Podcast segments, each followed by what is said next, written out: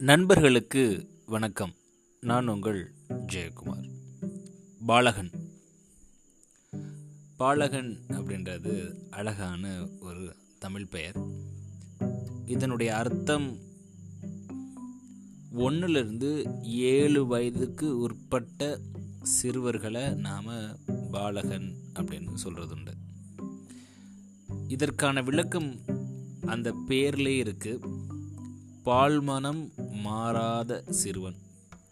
அதாவது தன்னுடைய அம்மா கிட்ட இருந்து பால் குடி மறக்காத அந்த இளமை பருவத்தை தான் பாலகன் அப்படின்னு சொல்றதுண்டு. ஒன்றுலேருந்து ஏழு. வெளி உலகம் தெரியாமல் தன்னுடைய அம்மா அப்பா குடும்பத்தார்கள் இவங்க தான் உலகம் அப்படின்னு வளரக்கூடிய பருவம் அப்படின்னு வச்சுக்கலாம்.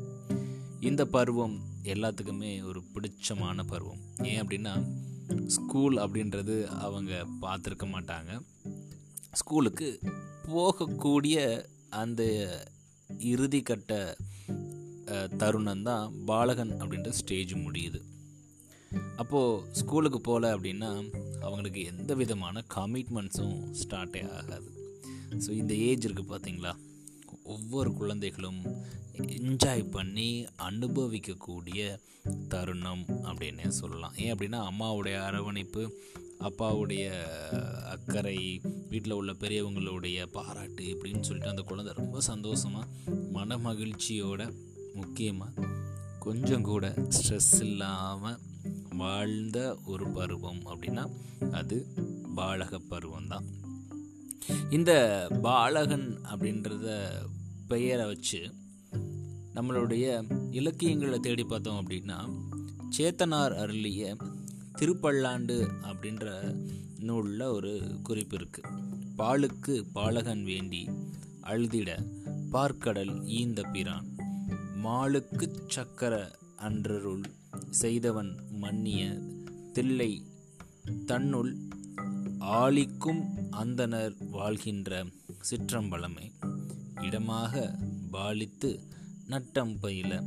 வல்லானுக்கே பல்லாண்டு கூறுதுமே அப்படின்னு சொல்லிட்டு ரொம்ப அழகாக இந்த பாலக பருவம் பற்றி இங்கே ஒரு குறிப்பு இருக்குங்க. இதனுடைய விளக்கம் என்னென்னு கேட்டிங்க அப்படின்னா பாலை உண்பதற்கு வியாக்கிர பாத முனிவர் புதல்வனாகிய உபமன்யு என்ற சிறுவன் விரும்பி பால் பெறாது அழுது வருந்த அவனுக்கு பார்க்கடலையே அழைத்து வழங்கிய பெருமானாய் ஒரு காலத்தில் திருமாலுக்கு சக்கரா யுகத்தை அருள் செய்தவனாய்.